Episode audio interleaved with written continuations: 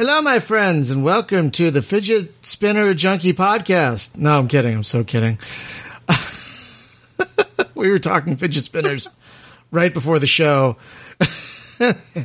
And if you're listening to this in the future, right now in 2017, fidget spinners are kind of a craze. Hopefully, if you're listening to this in 3 months, no one will remember them, like those hoverboards. Remember those? People used them for like 2 months, hardcore, and then they started catching fire. I'm kind of hoping that happens with fidget spinners. Hoverboards are still a thing, and they're used quite often. No, they aren't. I thought they were out. Oh, seriously? No. They refined them, made them better, and they're selling like hotcakes. How can they be better? They're already crappy, and like the whole core of them is so douchey. Brian. What? Brian? What? It's a thing. Okay. I have a hard time believing that. But okay, I believe you. Welcome, my friends. Oh, my God. To the Space Game Junkie Podcast. I, as always, am your co-host, Brian, and joining me, as always, is your co-host, Jim. Brought to you by Dankest Memes, an Xbox exclusive. Oh, yeah. It is currently E3. E3 is in full swing right now. And yeah, we're going to do our totally accurate predictions about what's going to be revealed at the press conference. Well, I think they've all happened already. I think that they're going to announce a new Battlefront game. I mean, I'm not sure. Oh, so I think they're going to announce Battlefront 2, like the EA Starfield ones. Bethesda is going to kill it with Starfield. Wait, how is that? Didn't Bethesda do theirs already? Or am I like? Yeah. Yes. Yeah. That's why I'm totally accurate. Okay. These are totally accurate predictions about the shit that we watched 2 days ago. I give such a little crap about what's happening at E3, to be honest with you. Like, I remember back in the day, it was like the thing, and now it's like, meh. Do you like Skyrim? Because it's on everything. It's the new Minecraft. It's going to be on the Switch, Skyrim, right? On 3DS. Yeah, it's coming on the Switch, but even better, it's going to be on PlayStation in VR. What? Oh, yeah. Wait, what? So, yep. Yep. The funniest thing. Bethesda didn't show that. What? They didn't show it. PlayStation showed it. Everybody was like, oh, my God, they didn't do it. And then PlayStation had their conference the next day, and they were like, check it out. Skyrim and the 3Ds. I just love how I heard about this thing where you can hook up 4 generations of Xboxes together, if you're that crazy, to play some Crimson Skies over a LAN. If you're insane. You know what I would like to see from that, though? What's that? Is Microsoft is like, they're really pushing the like play anywhere thing, where it's like, I bought it for the Xbox, I can play it on the PC. They need to do an Xbox thing. I've been playing Forza Horizon all week. Yeah, it's great. So I want to see. We did backward compatibility for the Xbox on the Xbox One X, which, if you spell that out, Xbox One X, Xbox, Xbox. Oh my God. Oh, that's crazy. I see what they did. No, it's like, hey, I heard you like Xbox, so I put an Xbox in your Xbox so that you can Xbox. Sorry, folks. Xbox. Tangent, big time tangent. But Crimson Skies, yes. Right? That was the one that they showed. That's the one I want. That matters. Right. So if you're going to give me crossplay from any first-party stuff, that's a first-party Microsoft game. Please, please, please don't make me rely on finding a used copy of that. I will pay you $10 if you want to just be MicrosoftGOG.com and sell it to me on the PC, because seriously, I know you can make it work now. If Microsoft did what PlayStation's doing with their PlayStation Now, like, oh, you can play all these old Xbox games on your PC, like Crimson Skies, I would upgrade to Windows 10 for that. I would totally upgrade for that. I don't want to rent it by the month, though. Well, I mean, that would be the big stepping stone, is what I'm saying. That would get me to upgrade. You know, instead of buying an Xbox just to play that game, I would. I mean, if they're not gonna freaking sell it outright, just then let me have like a Xbox Now type service where I could. Yeah. Stream it like PlayStation does. Well, I just think it's silly. Like, okay, you guys went to all the effort to actually get backward compatibility working, and you're not selling the games digitally. For a long time, I got rid of all my games, and you're not selling the games digitally. Yeah. Why aren't they doing that? And that's like, I didn't hang on to my games because they weren't backward compatible. So stupid. They're leaving so much money on the table. so much money on the goddamn table. Absolutely. Not giving us PC players, like, if they sell the Crimson Skies game digitally in the Windows 10 store, I would upgrade tomorrow. Bar none. I'd format my disc to Windows 10. You finally got me. I would upgrade tomorrow. No question. And Microsoft owns the rights. Yeah.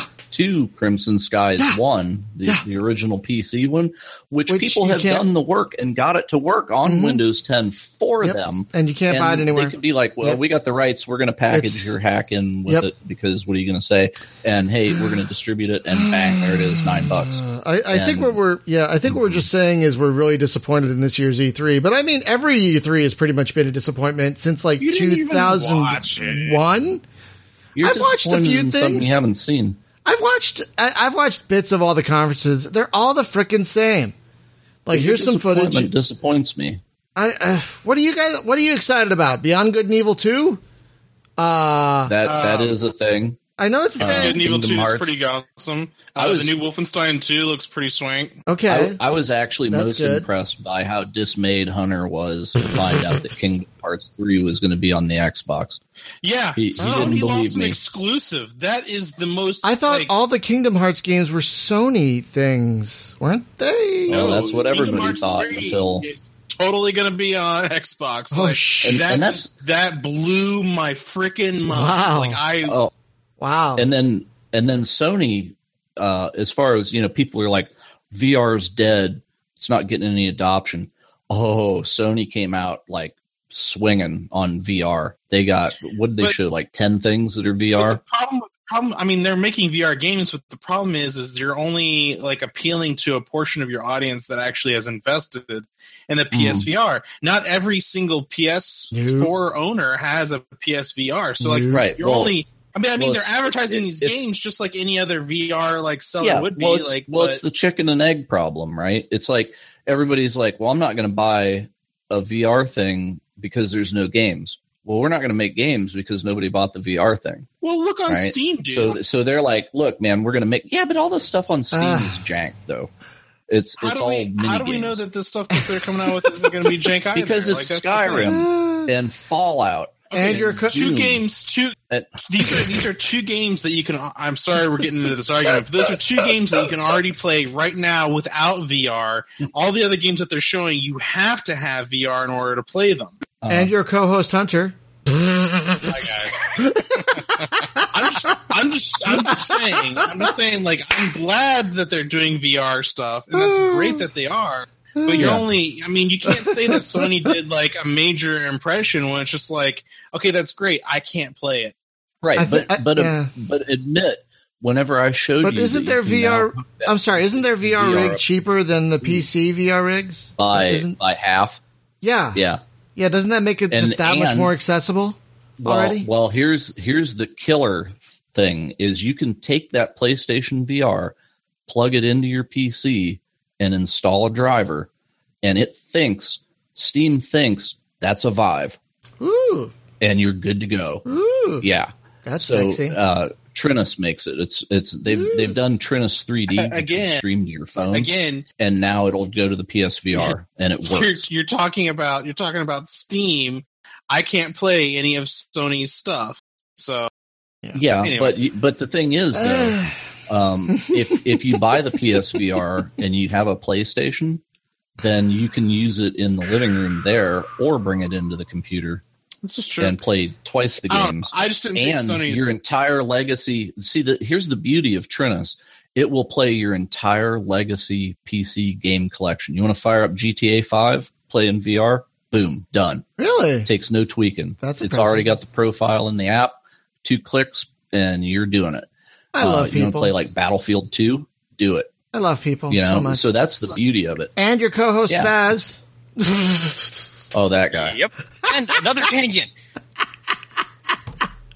Sorry, folks. We're very passionate here at the Space Game Junkie Lounge, and we shoot the bull hockey all the time about this stuff. So E3 is passionate about games, not with each other. It's not that. Yeah, E3 is a big deal still. In a lot of ways, even though it's not as big a deal. But we're here to talk about a game. Kind of a big deal. Entertainment Electronics Expo. And it's funny, I still have a sweater from my last E3 in 2002, and I wore it the other day. I'm like, oh yeah, that's this week. And you lasted a year longer than me. I've had some people, actually. Was it terrible? Because, okay, so they had the God booth, right? Gathering of developers. 2001 was the last good year. 2002 was not as great as 2001. Yeah, 1999, 2000, and 2001 were amazing. And then after that, it was like, oh, what happened? Well, I went all 3 years, but I don't remember 2000. And that's because it was so good. Yeah, 2000, you know, I got very, very, very, very, very, very drunk and don't remember half the... Anyway, we have a guest. Hi, guest! We have a guest joining us from Potsdam, New York, which is just south of Canada, apparently. God, where is it? Ryan Hewer. He crept across the border. Yeah, swim Niagara Falls. Right across the border from... What's that chain over there up in Canada that everyone loves? That chain? The chain of restaurants, the Dunkin' Donuts type. The Tim Hortons. Tim Hortons, yeah. Which I've never been to. Nice. I hear it's amazing. Yeah, once you switch to Tim Hortons, you're done. They have you. You're not going back from that. What do they got? Describe it's the same stuff you get anywhere. You know, it's the same. You know, donuts and coffee and anything else. They're just better at it. It's just better tasting coffee, better tasting donuts.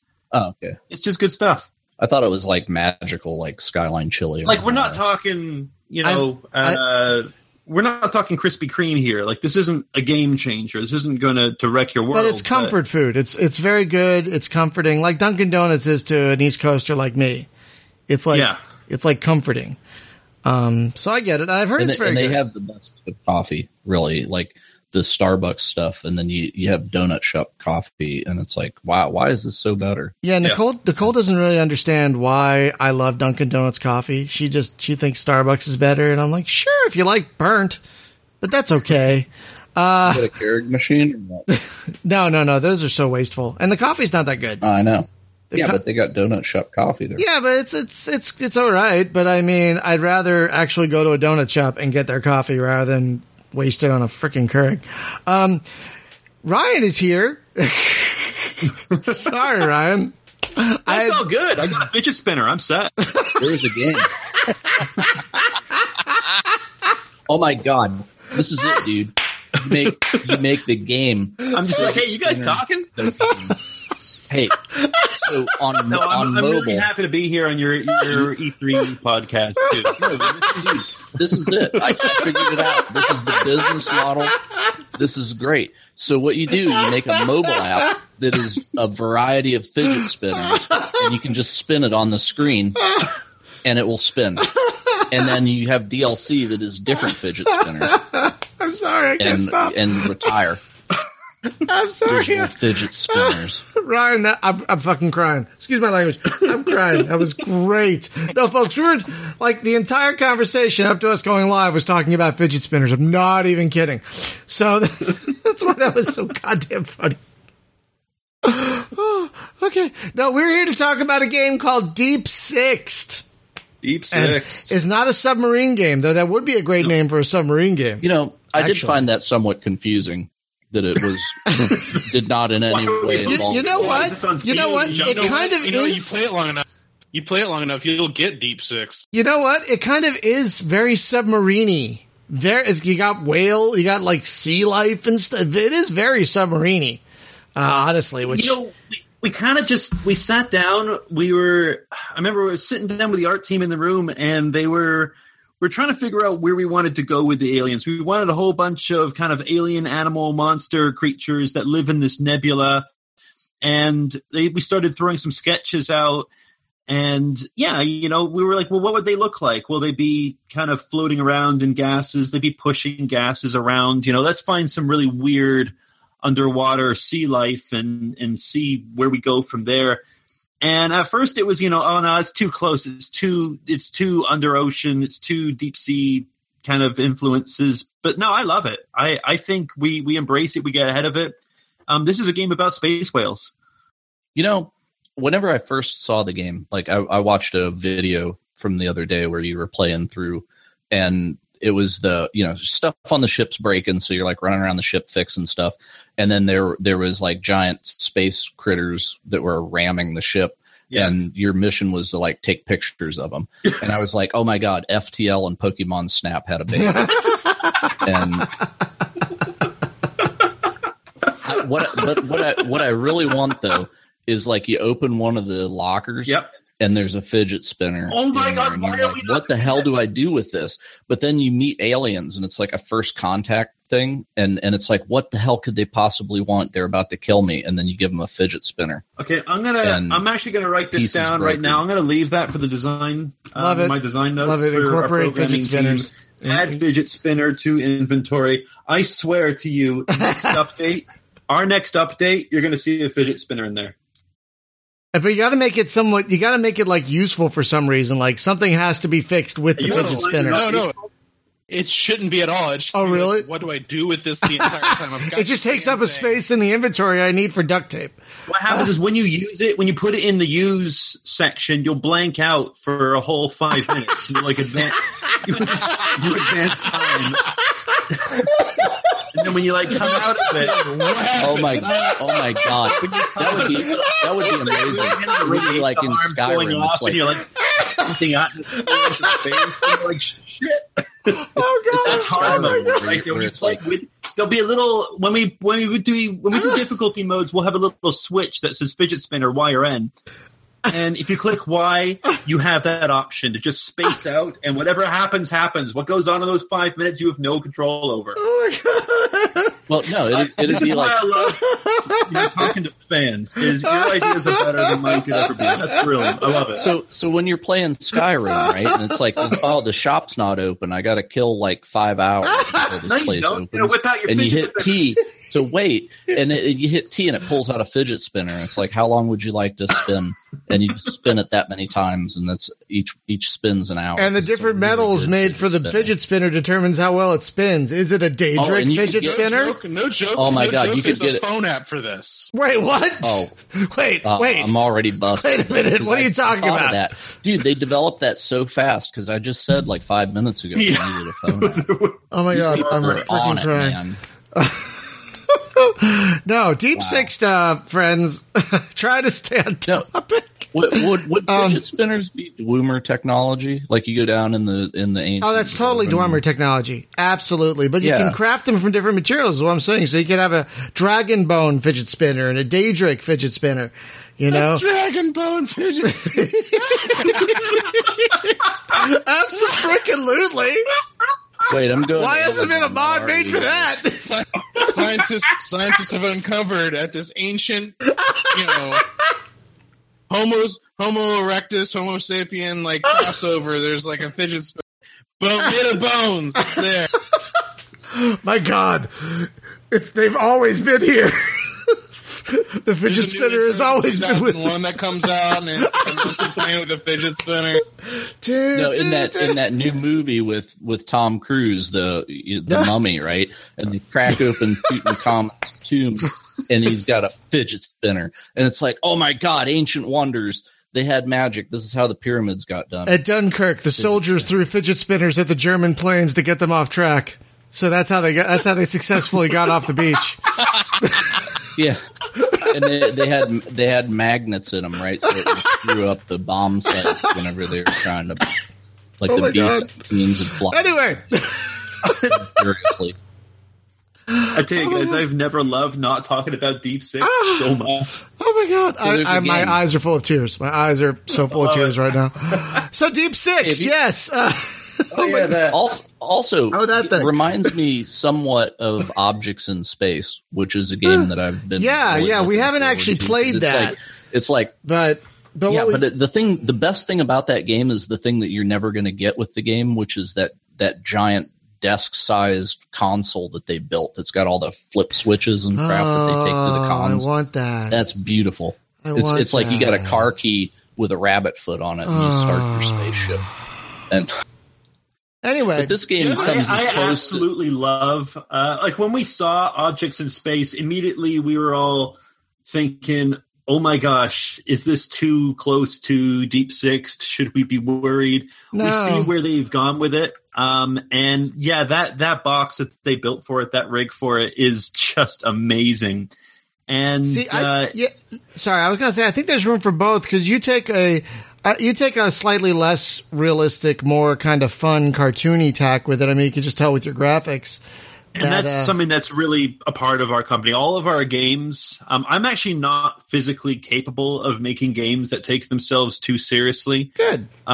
Everything that's ever come out of Little Red Dog Games has always been, 60%, oh, that's interesting conversation. 40%, what is wrong with these people? And I look at what's come out with Objects in Space. Come to the right place. It looks like a lot of fun. It looks like Hunt for Red October. That mindset, though, sorry to interrupt, but that mindset reminds me of why I think this game looks like a Sierra Adventure game, because anytime I play a Sierra Adventure game, I think to myself, what the hell were they thinking? This is ridiculous. And this has that same kind of like, what am I looking at? But it's fun. I have to admit. So with our first game, was a geopolitical strategy game set in the Middle East called Rogue State. And you can always tell who's played it and who hasn't played it, because the people that have played it are like, oh, it's really interesting, especially now with the Middle East situation being what it is, blah, blah, blah, blah, blah, blah, blah. And the people that have played it, they're like, yeah, I thought I was playing a strategy game. Then a giant talking chicken came on the screen and started declaring war against me. And, that's just the kind of games we write, is games that are kind of weird and kind of random and will surprise you. And don't take himself too seriously. We really are going for... I have to play this now. I own it. I actually own it. But then I'll send you a key. No, I own it. I actually own it. Yeah, we already have it. Played it. Great. We just haven't got to the talking chicken. I'm curious if we bomb the talking chicken, or we send a drone strike to kill the chicken, and then we declare mission accomplished. Then, wow. I don't know. The chicken has a backstory, and it's messed up. If it's a talking chicken, it better have a backstory. You don't just drop that shit in the game and don't explain it. And it's such a kind of a light game, Rogue State. But I'm amazed that we have fans, and I'm like, why are you a fan of this game? I'm not even a fan of this game, and I've been working on it for 2 years. And they're like, it's just so weird.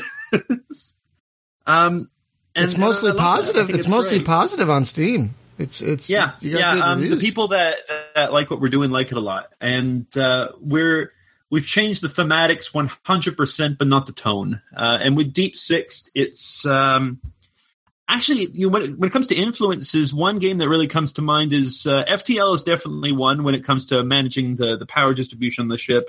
But another one is Keep Talking and Nobody Explodes. Yeah. Yes.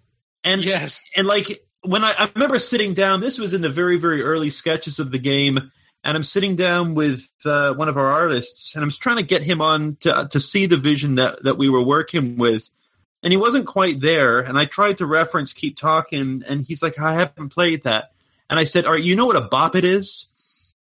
And he's like, you mean that toy for kids? I'm like, yeah, imagine a bop-it in space. This is that game. This is the game where you bop it, you spin it, you twist it, you press the button, You never stop moving. And if you stop doing what you're doing, if you take a minute, take a breath, and go, mission accomplished, you will probably die.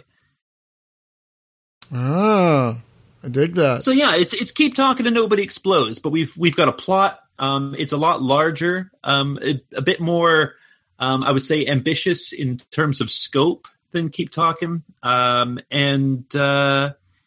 it's single player, and it's the things that you're focusing on as a player are going to be as much inside the ship as outside the ship. So while you're looking at the space monsters and trying to knock them down and keep them from tearing your ship to shreds, at the same time you're like, oh my gosh, a fire's just broken out over here. I need to deal with that. Oh wait, the scanner stopped working over here. I've got sparks going off over here. And it's about chaos management. Yeah. Spaz, what is that game? Is it Space Alert? Yes. The board game? Yeah. Okay. We got us there, too. Vlada Shivdow's Space Alert is a major, major influence to the game as well. I've never heard of Space Alert. Space Alert is a real-time. It's real-time. It's cooperative. It's you against... the events that are thrown at you. And I'm shocked shitless nobody has made a PC version of that yet, because that would be beautiful to play multiplayer over the internet with people. Just everybody yelling at it. Right. So yeah. Space Alert's a little bit like, I don't know. I imagine I don't have the VR thing going on, but I imagine that Bridge Commander is kind of the same concept in action. Everyone has a piece of the pie. Everyone has something that they're working on. Everyone has limited information, and they're trying to coordinate through each other. Yeah, and well, Spaz worked on Quintet, which is a game very much like that Star Trek thing that just came out. Mm-hmm.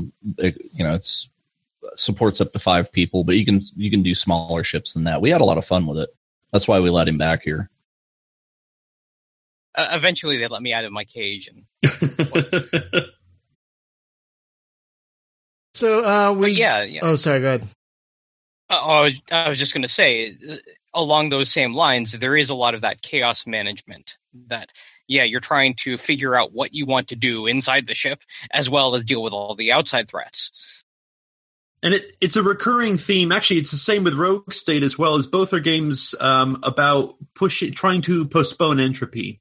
And you've got a system. It's a beautifully working system. And it's going to deteriorate. And with Deep Sixed, it's a roguelike, and it's also got so it's got your permadeath attributes and so forth with it. And regardless of whether or not you have a successful mission or a terrible mission, it's still going to increase the difficulty.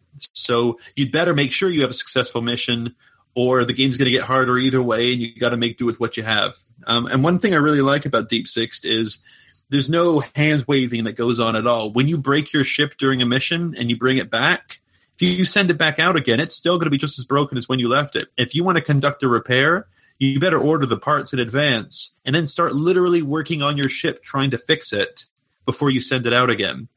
And the idea is it's you decide as the captain what's important to fix, what you can live without, what things you want to put a lot of time, effort, and money into repairing, and what kind of things you're just going to do a clutch for. I'll just stick some duct tape on and it'll be fine. It'll be fine.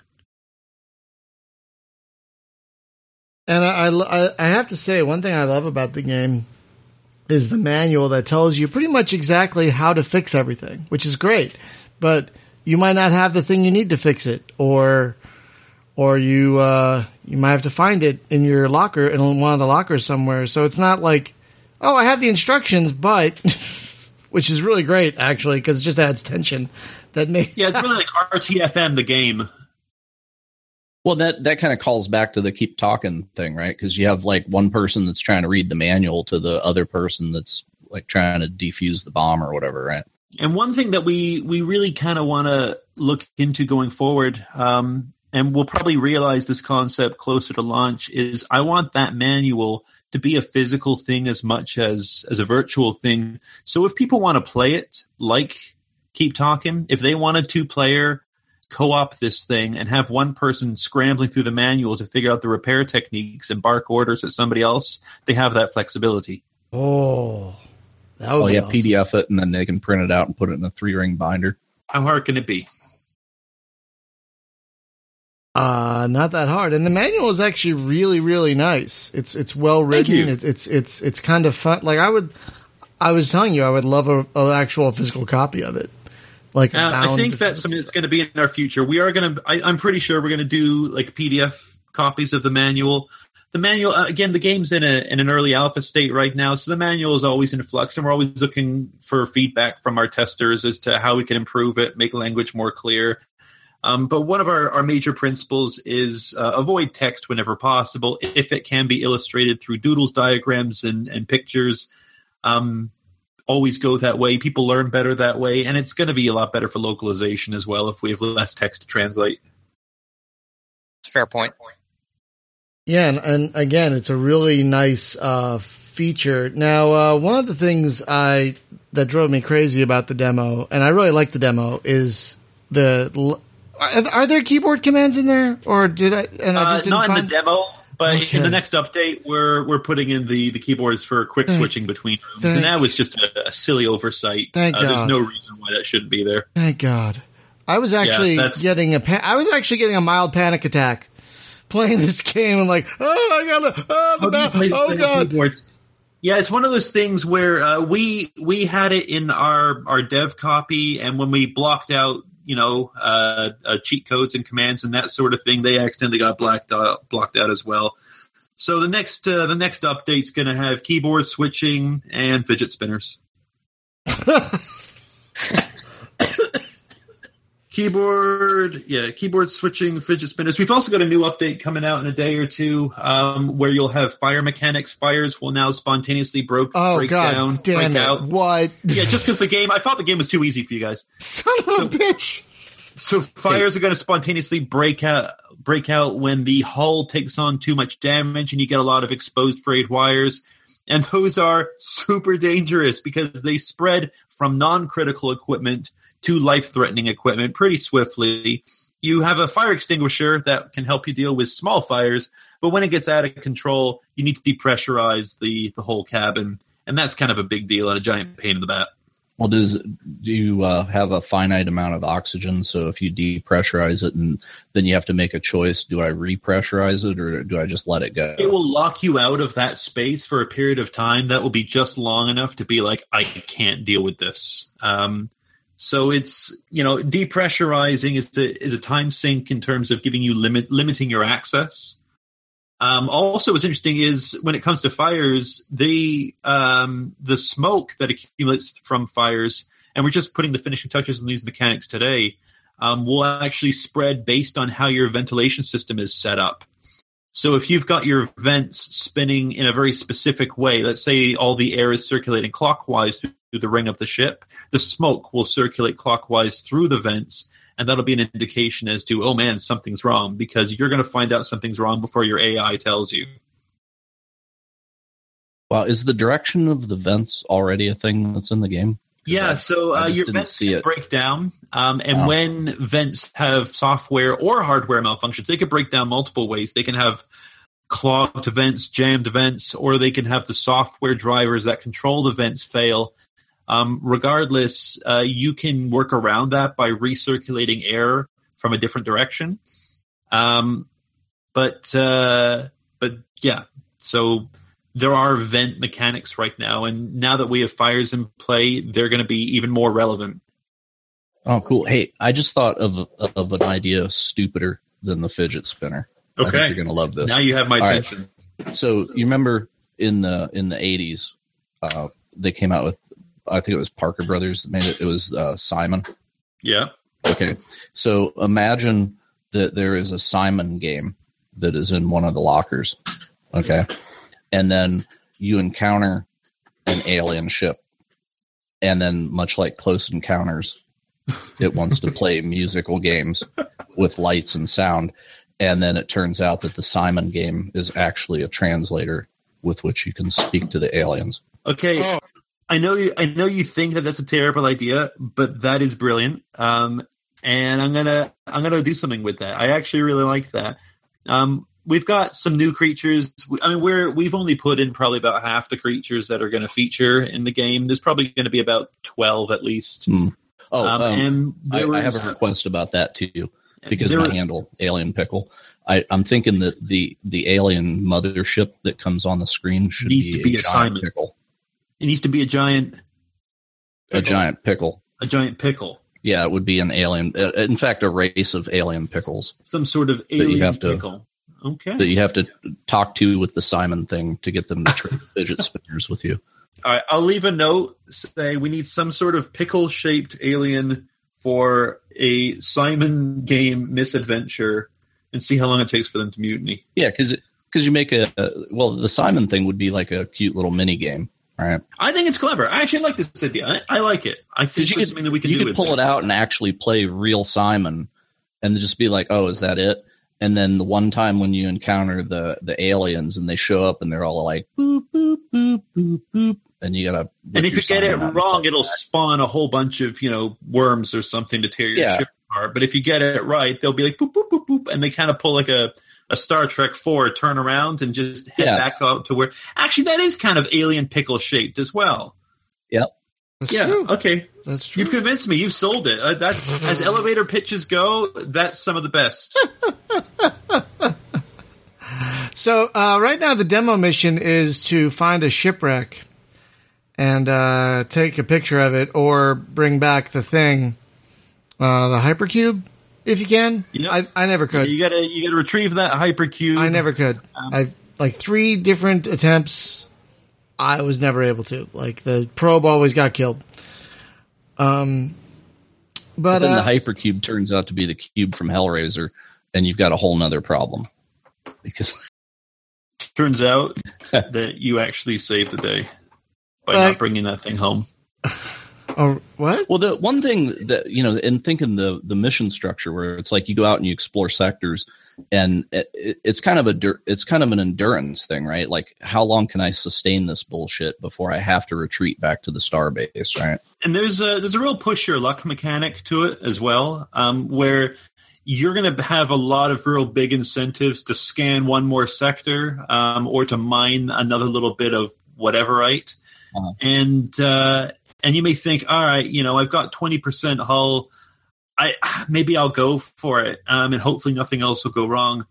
And I want players to kind of make that decision of, do I need to cut and run or do I go a little bit further and take my chances? Yeah, well, it's kind of in that way reminds me a little bit of Weird Worlds, Adventures in Infinite Space. I don't know if you played that one, but it's a classic from way back.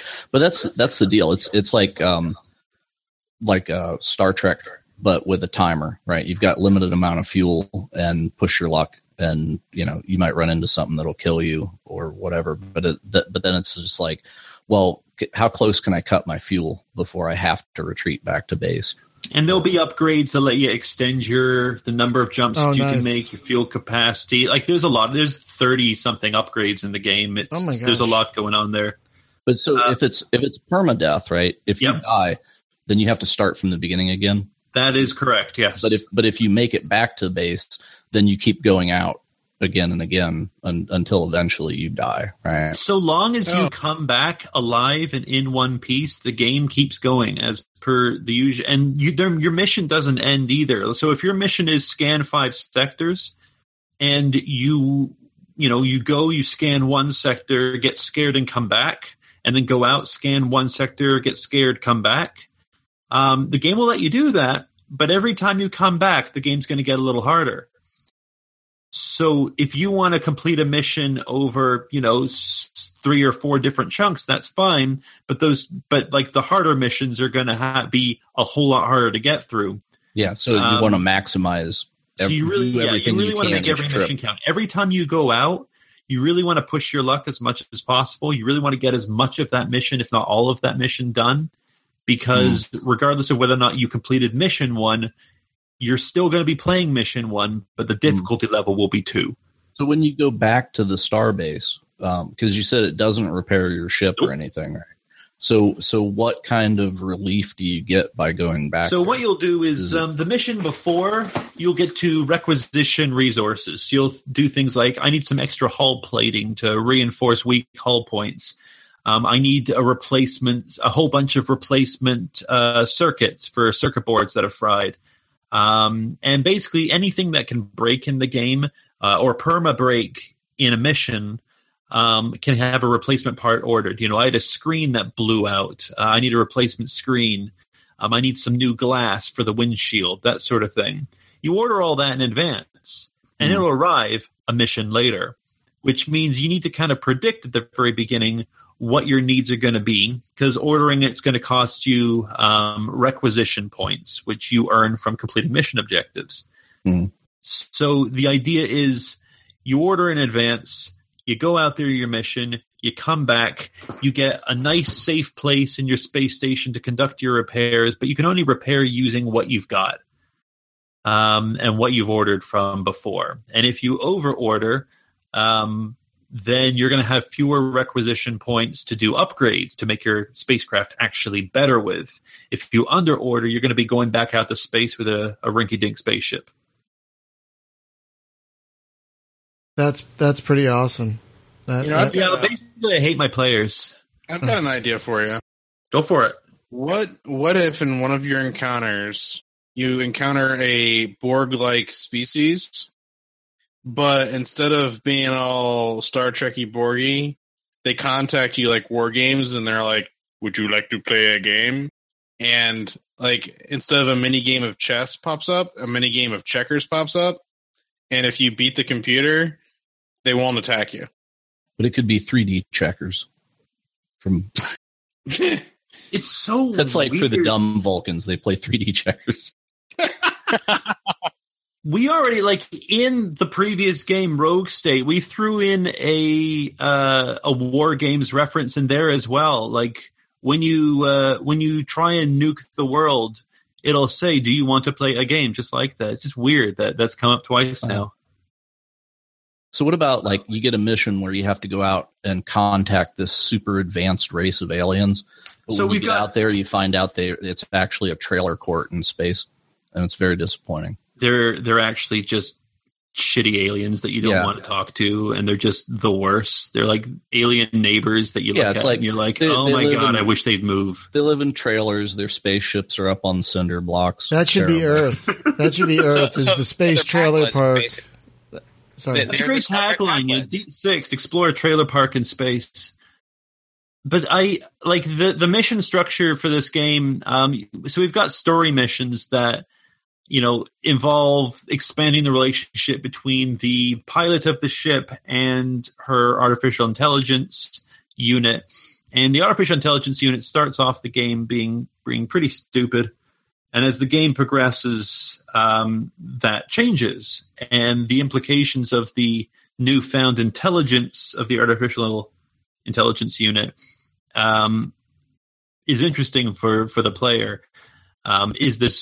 Is having a super intelligent AI on my ship going to be good for me or bad for the human race?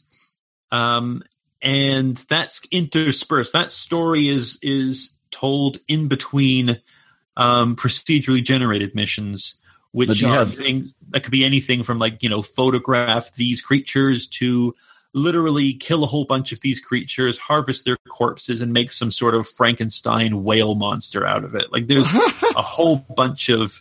That's actually not officially in the mission list yet, though I have brought that up a few times with our team. But it could be anything. If this was Mass Effect, then the dialogue choices that you have with the AI would influence its opinion of you. And if you pick the right thing, then you actually get to sleep with it. We actually wanted to go branching endings. It would be great boning in this game. Yeah, I don't have the budget for branching endings, unfortunately, but it's one of those things that has always been there in our mind is we'd love to be able to have the player influence and direct that story a little bit. Well, do you get any choice in the dialogue that you have with the AI? Very, very, very limited, and largely superficial in nature. The story is the story, and the story is told through accomplishing things. But everything that goes on in the game itself, designing your ship. Every time you launch a probe, you'll be naming that probe, and that probe will have a personality. Wait, what? And when your probe ultimately dies by being eaten by a whale, like the next probe that you buy will be like, what the shit? I didn't ask for this. So like probes will literally like be very self-aware and be like, why did you send my brother to die? Kind of thing. Oh. And if you name the probe, because you get to pick their name, you said, right? Yep, if you name the probe anal, then it should be very, very upset with you. I love it. We'll do that kind of Fallout. You know, you pick a name and it'll just know it'll speak its name back to you, but only for anal. Yeah. It's like, are you kidding me? You could have named me anything, and yeah, give your probes a complex. So it's going to be. Sorry, go ahead. It's kind of like. You've seen Dark Star, right? Where the bomb gets like a complex. I haven't. Yeah, see, I know. I was waiting on that. I know. I need to. At the end of the show, we used to actually play the end credit music from Dark Star. That's the beginning credit music, actually. It's the beginning credit music. I switched it up though. You haven't seen it. I No, but I watched. You put the country western thing at the beginning of the show. No. I see what you're saying. No, the music. How did you get the Frank above the beans? What? Or the beans?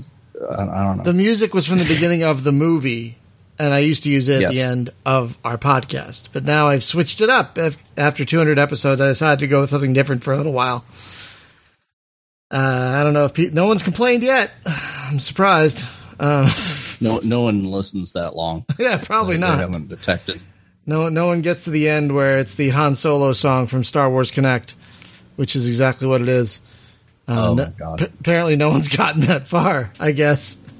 Or people just don't care. Do the trash compactor. Exactly. Oh yeah, you could put some kind of like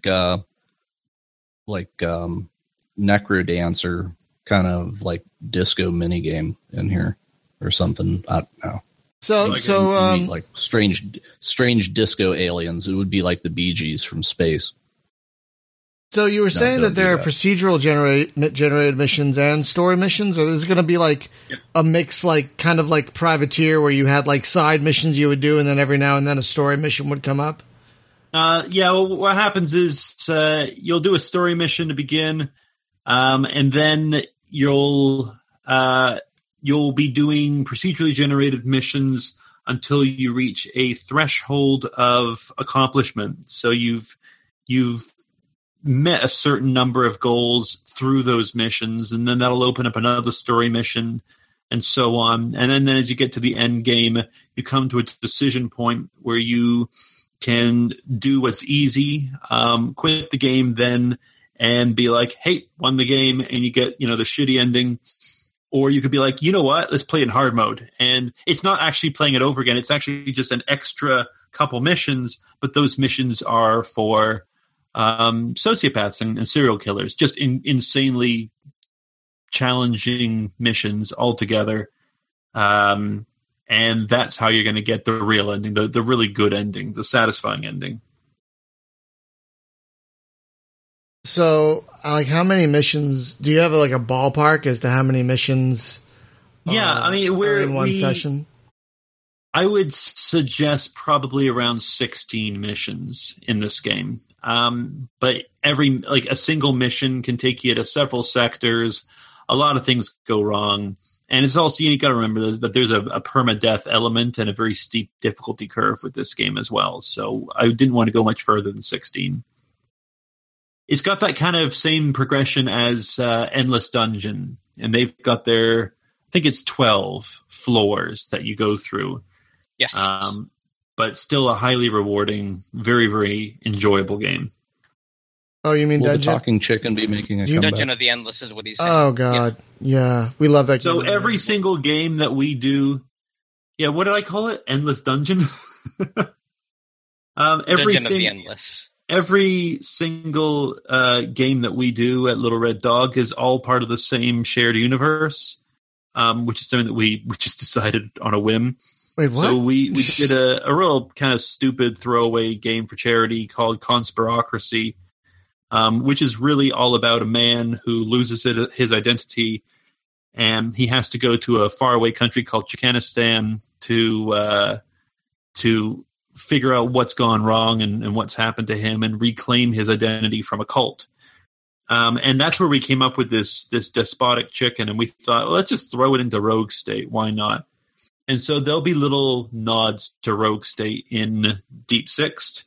And then after that, we'll be producing our next game, which will be a sequel to Rogue State, Rogue State 2, and that will have some nods to Deep Sixed. So there's always going to be that continuity for those that enjoy our games. Yeah. That is amazing. Do you have like a Bible or something, like a flowchart that keeps track of all these shared universe bits? I've always wondered about that with like TV shows and books. Like, how do you keep track of all the shared bits like that? There's a lore book for pretty much all of our products, but it's not like a shared lore book. So Deep Sixed has a lot of information on the lore. Like, if you were to look at the descriptions that exist for just the random minerals that appear in the nebula, there's like extraordinary amounts of work that go into creating plausible explanations for what this mineral is, why it's valuable, what systems it's like. Even how the hyperdrive works is filled with so much technobabble that I feel like I'm writing for a Star Trek manual. And we've put all that lore together, and we are offering it as rewards for Kickstarter backers. I'd love to put them in a hardcover book, along with some beautiful art and sketches and illustrations of our creatures. Our creatures all have very, very specific taxonomies and a lot of medical analysis as to how they work and how they live in space. So yeah, we maybe overdo it a little bit on the lore side, but it works so well in Rogue State. And when people write to us and say, "Oh man, I really love that character of Farouk," or what was going on with the Karifi people, and I'm like, that's crazy that people got that invested in the lore of this very, very simple game. But so that's what we're gonna. So there's a lot of backstory, and there's a lot of material for us to be referencing. Yeah, because I like games like Red Shirt. I love stuff like that because it's just weird. Yeah, exactly. The weirder, the better. There's a question from the Discord chat here, which is, with permadeath, is there any progression with each new game, like Everspace? There are no plans for that at this time. If the demand is there, we'll take a look at it. We'll think about it, but at this time. My instincts are that we want to reward the player based on learned ability and skill rather than repetition, kind of Dark Soulsing this thing and saying, well, I've played the same thing 100 times and I've leveled up the hard way. Like, if you get better, it's because you've learned to manage things better. You've understand how repairs work better. It's actual learning that's occurred rather than you've got a bonus to a stat because you've played the game. Right. Rather than just manipulating the meta of all of it. And I just don't want to do it. Like, I want players that finish this game to have bragging rights. I want those players to be able to turn to other players and be like, that was awesome, I can't believe I did that. Rather than saying, well, it took me, 100 hours, but thankfully I got all the stats necessary that I was capable of beating it. So it's a difficult game. I'm not really feeling the whole reward you in the meta for a playthrough thing. Yeah. Yeah, maybe, but I do like how the game is sort of randomized though. Like the stuff that's in your drawers and that is different, different placement. I don't know. Are you guaranteed to have the same items just in different places? Because that was like at the very early level.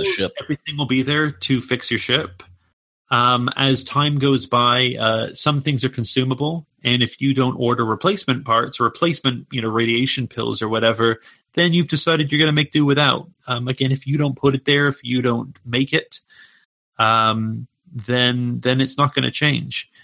As far as what if things go missing, just to be consistent with the lore of the game, it's a ship, you're the only one on that ship, and you park it at a space station. It doesn't really make a lot of sense for us to start taking things away. No, but whenever you don't know where all your junk is. So no, exactly. So, and when you arrive, you don't really know what kind of a state your ship's going to be in, and it's not until you take it out there that you're going to have a chance to check it out and kick the tires a little bit. So you're basically gonna learn as you go as to how much your ship can handle. It sounds like. Pretty much, yeah. Oh, it's terrible. But we've also noticed that when it comes to repairs, what you need to do to repair or the settings you need to set for your laser, for example, those are different every time. They're not always static. Yeah, that's true. That does change with every gameplay. And we have not set it so that and I guess the reason for that is I want to discourage players memorizing the codes for things. So when they see a certain pattern, I don't want players to be like, oh, that's click, click, click, click, click, click, click. I want them to look at the manual, at least at the very beginning.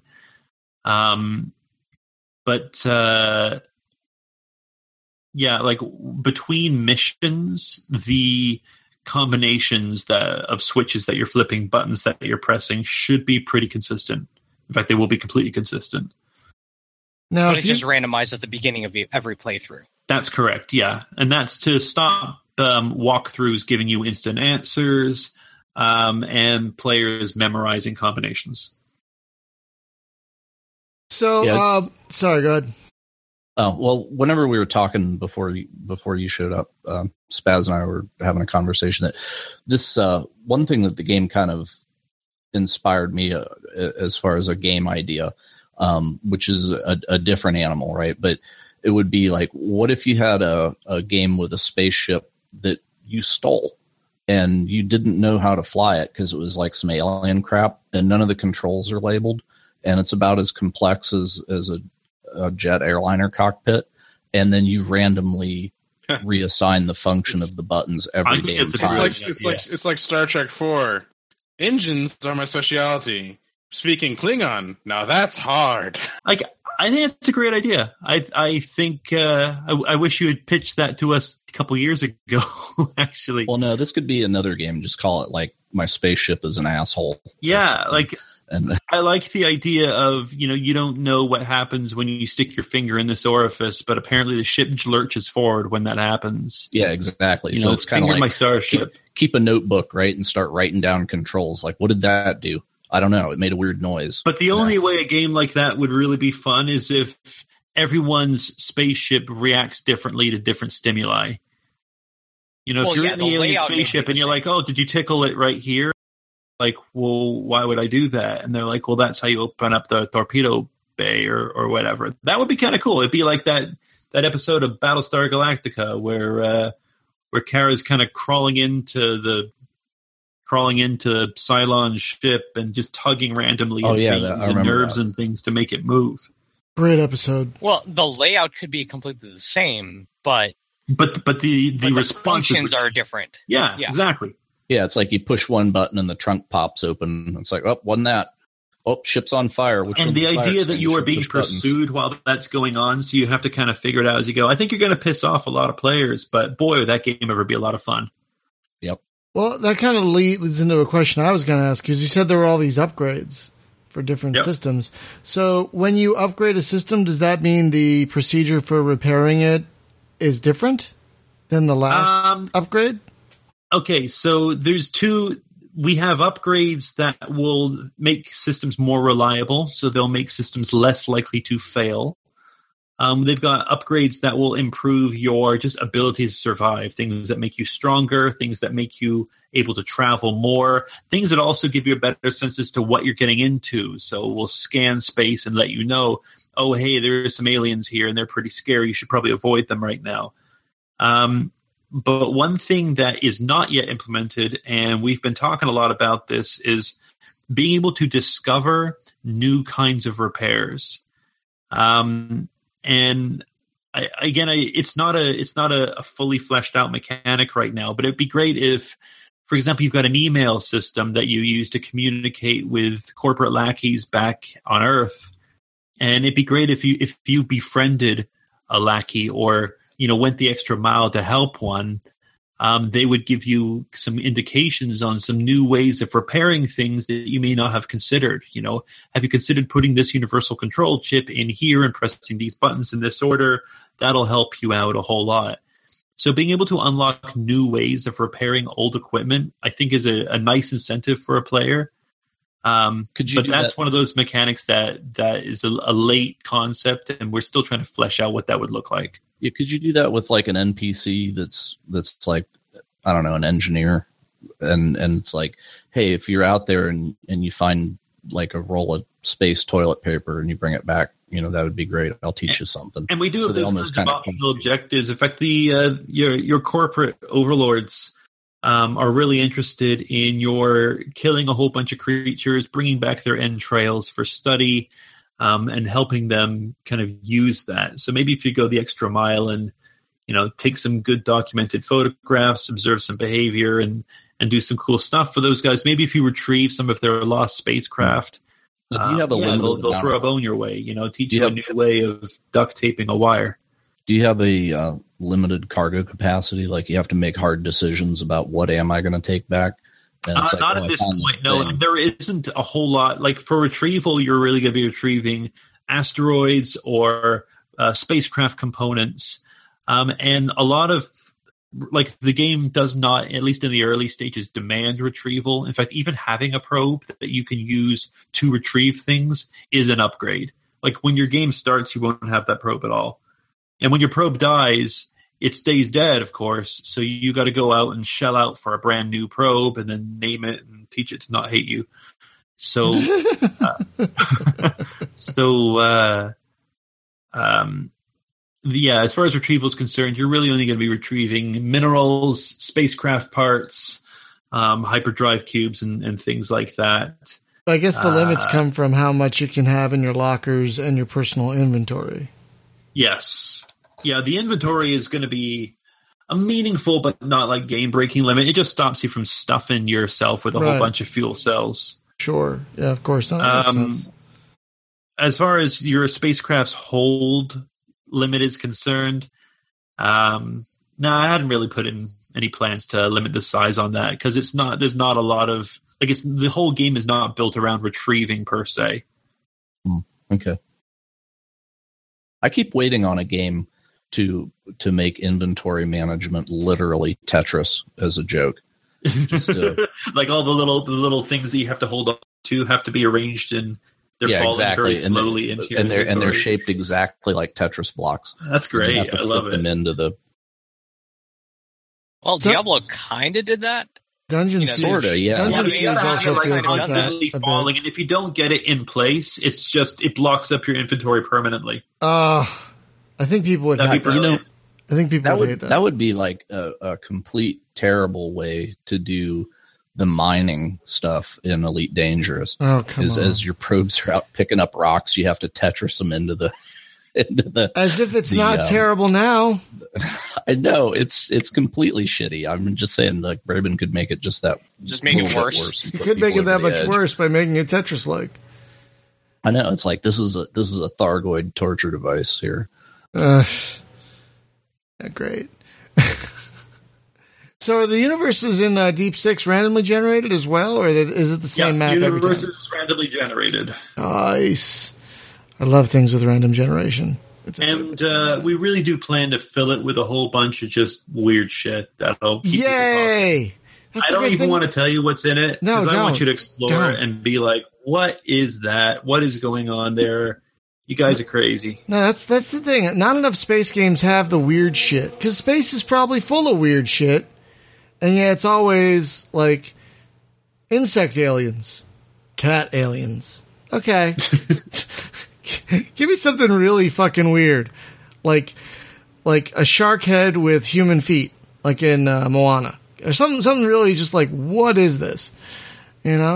Yeah, I kind of want to go for that Fallout 2 vibe where you're just walking around randomly, aimlessly, and then you see something, and you're like, why is that here? What is that all about? And it's just, it has nothing to do with the plot. It's not going to advance anything. It's just a thing to reward you for exploring and make you go, well, that was super weird. Well, that's one thing I loved about Star Trek The Next Generation is they had some episodes where they went, excuse my language, batshit insane.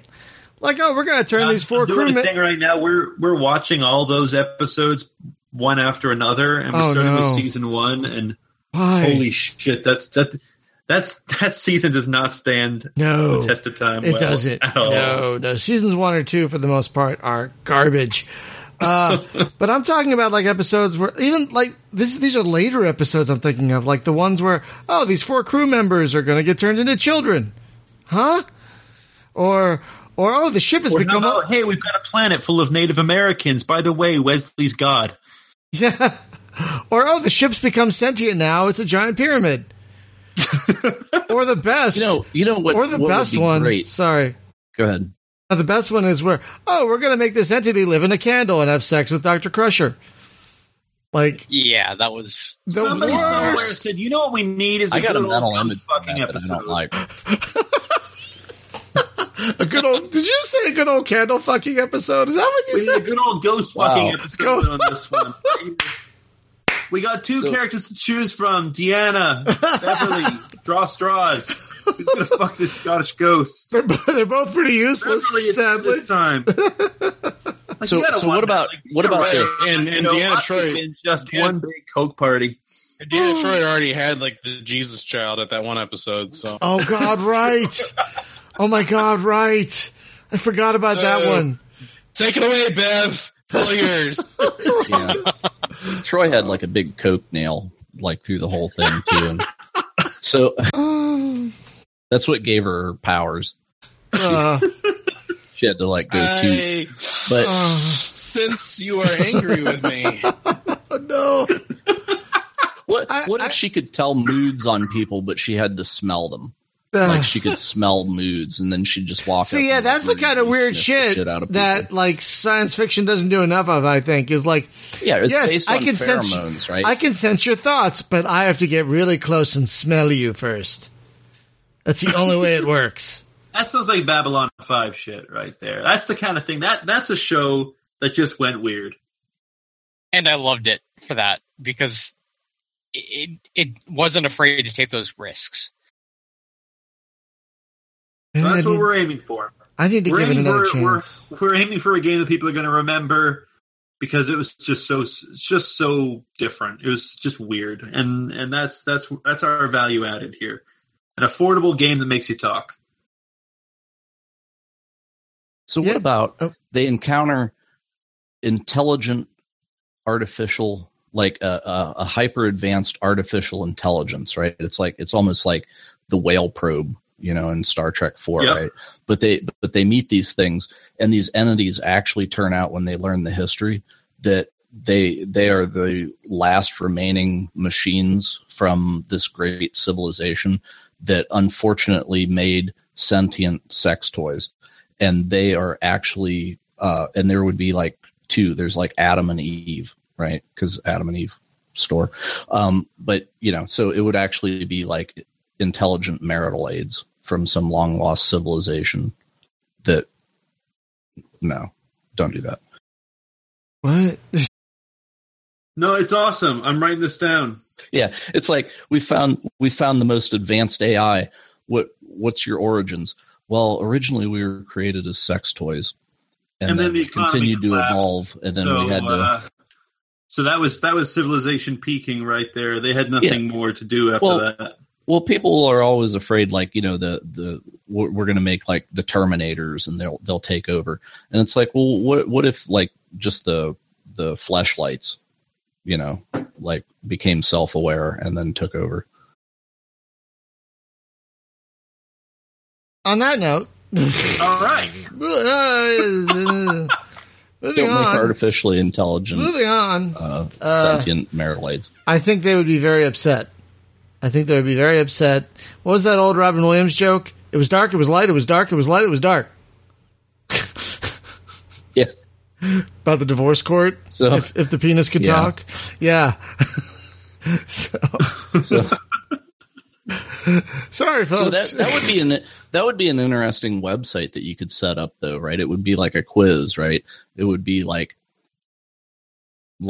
alien artifact or marital aid.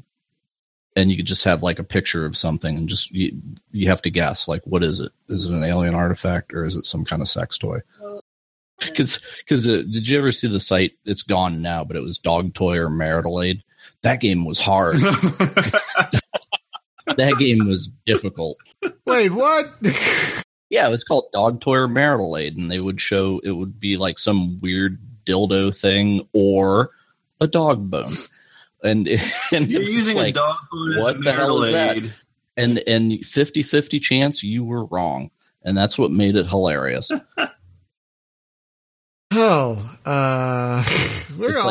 my god, I know what that is. Oh, it's a chew toy. Never mind. So let's talk about the Kickstarter.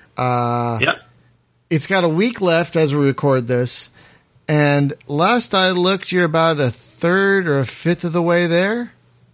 That looks to be correct, yeah. So, while we all hope it succeeds, I have backed it. Spaz has backed it. I know other people have backed it. You're welcome. I put my money where my mouth is, sir. We're going to have you on our show, but we're definitely not going to back your game. I actually backed it before you got booked. That actually has happened. That actually once or twice. Wow. Okay. Yeah. I'm not going to say when or what, but that. Yeah. So I really hate to be negative, but what happens if the Kickstarter does not succeed? Do you have a plan B, like alpha funding, early access? I mean, what is your plan going forward if the Kickstarter is not ultimately successful? We keep working. We keep doing what we're doing. We keep working. Oh, good. We may have to limit some ambitious features. You've seen how far we've come. The demo is great. The demo's not half bad. Not half bad. And all you need is keyboard commands. Yeah, and all of the mission architecture is really there. It just needs to be strung together. You know, we got to get the voice act. We got to get the script finalized so the voice actors can get working. But I think that we're pretty close to a finished product. The question is, what is that? Is that product going to be fully featured? And what extra little features would we really, really like to do if we had the time, money, and resources? So if this doesn't get funded, we kind of build a fence around what we absolutely have to do and what we think is going to make for just a great gameplay experience. And all of the really ambitious stuff that we were excited about, we may have to shelf or find, outside investment somewhere else. And there is plenty of doors left on the West Coast for us to be knocking on to see if we can find third-party investment in what we're doing here with Deep Sixed. That's good. For those people that have already backed and we've already sent keys to, don't worry. You're still going to get the game regardless of whether or not the Kickstarter is funded. That's really awesome. And that's just like, why it's just a shitty thing to do, to take a game away from somebody who says, hey, I really believe in what you guys are doing. So you guys are going to get the game no matter what. All of our backers are going to get the game no matter what. It doesn't matter if the Kickstarter fails. You're going to enjoy yourself a nice free game. And we're going to make the best game we can with the resources we have available. And we're not done until the Kickstarter is done. So you're going to keep seeing the updates. We're going to keep adding on some new features. We're going to be showing you guys what's going on. And it's going to be great. And we're really lucky to be so wonderfully supported. We've got some great backers. We've got some great feedback from people as well. And it wasn't that people were critical of the game at all. In fact, if anything, and everyone that seems to have tried it has liked it. The challenge for us has just been getting the game into enough hands as possible. Yeah, visibility. We're in a phase now, especially even with space games, where there's such a glut.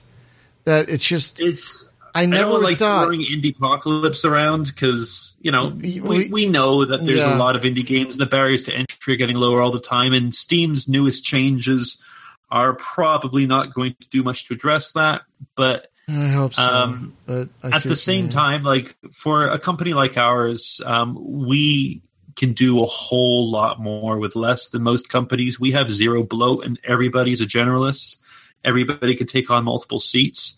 We're also on a 24-hour cycle in that we've got people that work on Deep Sixed all over the world. In fact, at no moment in time is somebody not supporting the game in some way, shape, or form because of our time zone differences, which is also just an amazing thing as a developer, in that I can go to bed real grumpy about a problem that is with the game's code, and then I'll wake up in the morning and it'll be fixed because somebody figured out what was going on.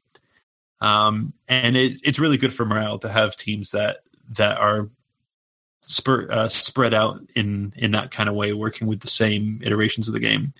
Who's working on it right now? The game's still going to come out. The game's still going to happen. Right. It's just a question of what it's going to look like and what our promotion budget's going to be and how we get in and get it into enough hands. Who's working on the game right now? I mean, you're here, right now, but who's working on it right now? What time is it in Germany right now?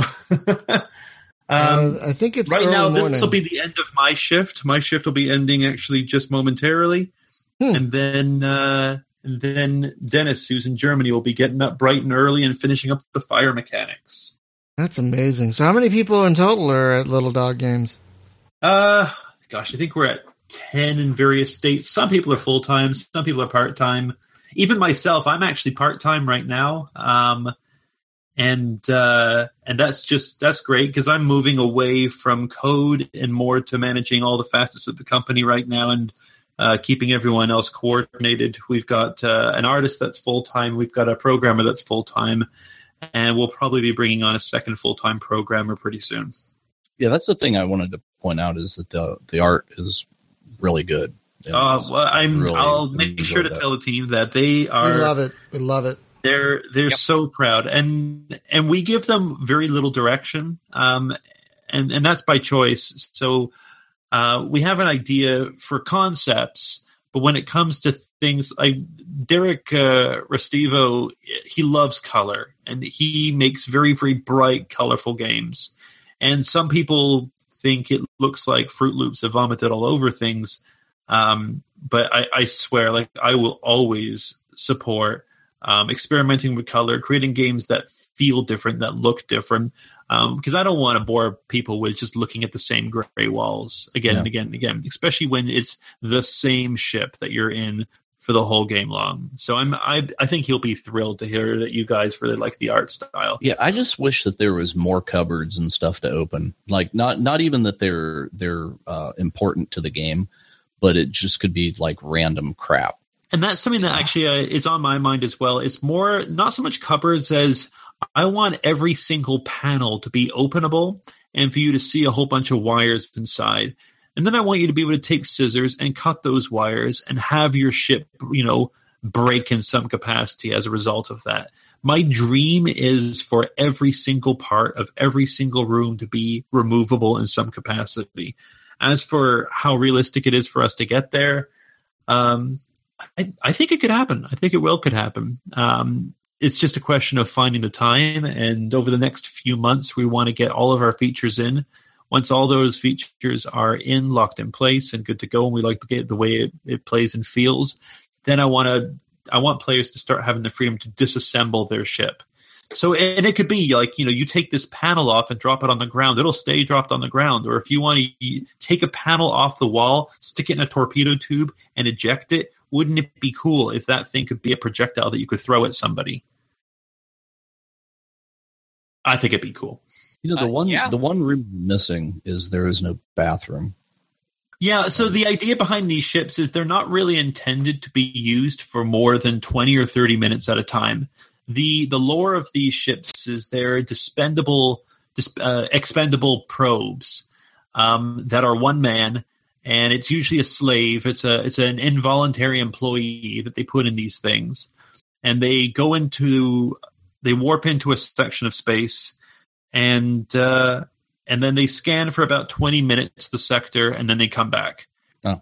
And it's one of those things where an AI could do it, but because of certain laws that exist, AIs are not allowed to be too intelligent. If an AI is too intelligent, it could lead to the robot uprising.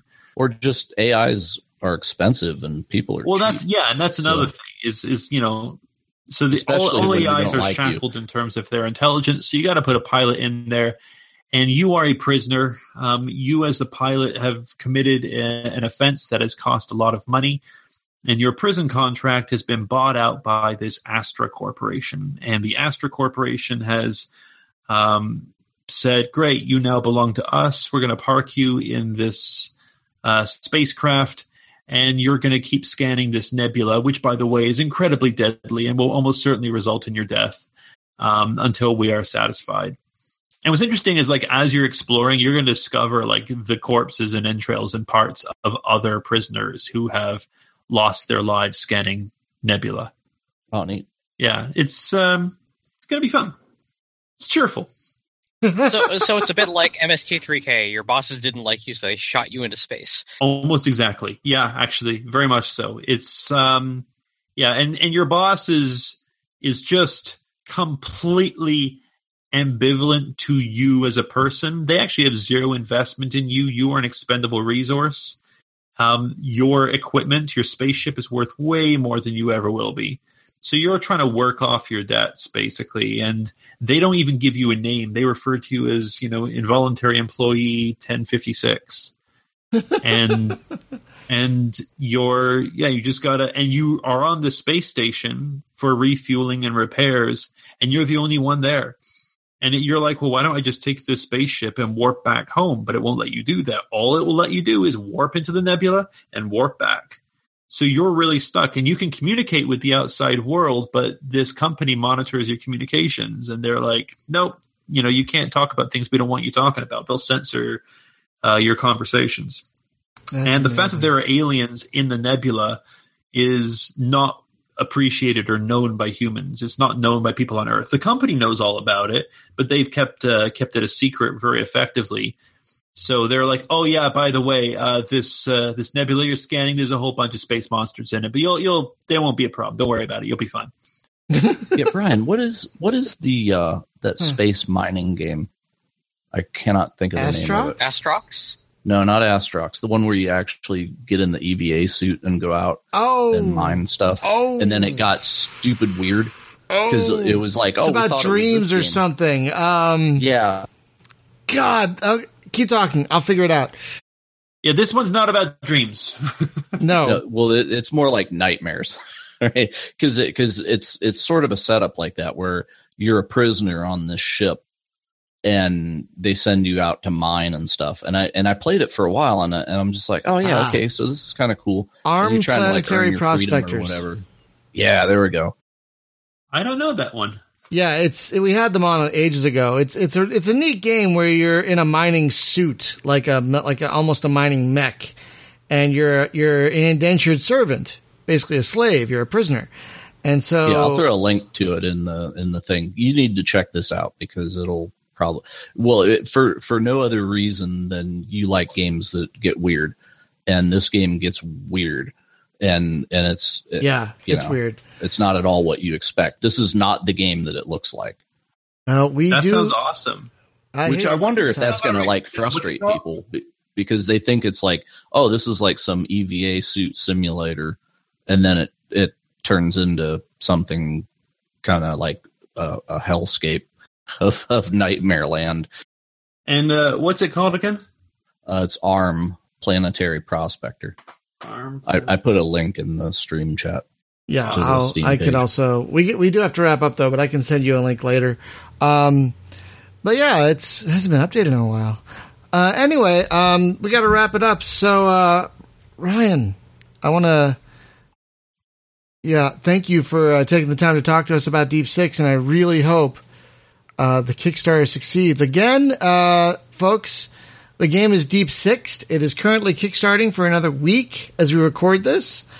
It could definitely use your help. It looks like a great game. We have played a demo of it, and we like it a lot. We're all very impressed by the art style. Oh, by the way, it's really funny.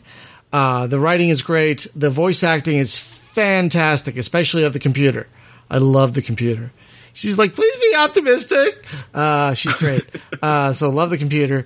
But we've got some great dialogue for Holly. Great! The computer is going to be the real star of the show.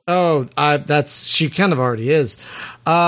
Just a couple quick programming notes, folks. On Thursday, we are going to start a monthly sojourn to the planet Pandora with Borderlands 2 in co-op. I've never played it co-op. I've heard it's a lot of fun, so that's going to be a good time. And next week on the podcast. Very excited because we all like this game. We're going to be talking to the developer of Icarus Starship Command Simulator next week on the show, which if you haven't played is a $5 game that's basically first-person FTL, but better. I think it's better. And also kind of weird. Very weird. Very weird. I could tell from the tutorial that he's got a good sense. There's like a giant. Yes. You can run into like a giant fly that he could actually beam into apparently and kill it from the inside apparently. That kind of, it's weird. It's very, very weird. Like you run into malevolent planets who suck your shield energy. Like, I'm not even making that up. That actually happened to me. So I already recorded video of that one, folks, on the YouTube channel if you want to check it out. Again, Icarus Starship Command Simulator. It's actually... don't let it kind of looks fool you. It doesn't look great, but it plays fantastically. So that is definitely a game you want to check out. So that is next week on the show. Ryan, again, thank you so much for taking the time to join us and talk about Deep Sixed. Thanks for having me. Oh, it's a pleasure. And folks, don't get the fidget spinners. Just avoid them. They're just a fad. They're going to get away. There are other things you can do to keep yourself from fidgeting. Seriously, I fidget all the time, and I find ways to deal with it. Pens, twirl a pen. It's just a much cheaper way to deal with fidgeting. Like, if you want to know what I'm talking about, there's a scene in Top Gun where Val Kilmer is twirling a pen. You know, just learn how to do that, and you'll be much better. It immediately makes him cool. It does. That's why I learned it, because I'm like, that's so cool. I want to be able to do that. I spent hours learning how to do that. It was also the last time in his career that anyone ever wanted to be him. Oh. Yeah, I also wanted to go stand on a volleyball field and flex my arms. And... Kiss. No, he had a good one in. Kiss Bang Bang was great. And I think The Doors was pretty all right. He just overcame cancer. Let's be nice. He just overcame some cancer. Really? Yeah. Okay, so Top Gun came out in 86. I don't think that was the last movie that was good for him. No, he had a few others. The Saint was okay. I'd say Kiss Bang Bang. About Fusion. I'd say Kiss Bang Bang, for me, was the last one I really loved him in. Anyway, folks. Hey, guys, remember when he was Batman? I'd like to forget that, thank you. So, Doc Holliday and Tombstone, sorry. Oh, wow, those were great. So, folks, stay tuned for the Val Kilmer Junkie Podcast. So kidding. Coming up next. Coming up next is... no, so kidding. Thank you, everyone, for watching and listening, and we'll see you next time. Have a good night, everyone. Bye-bye. I'll be your Huckleberry.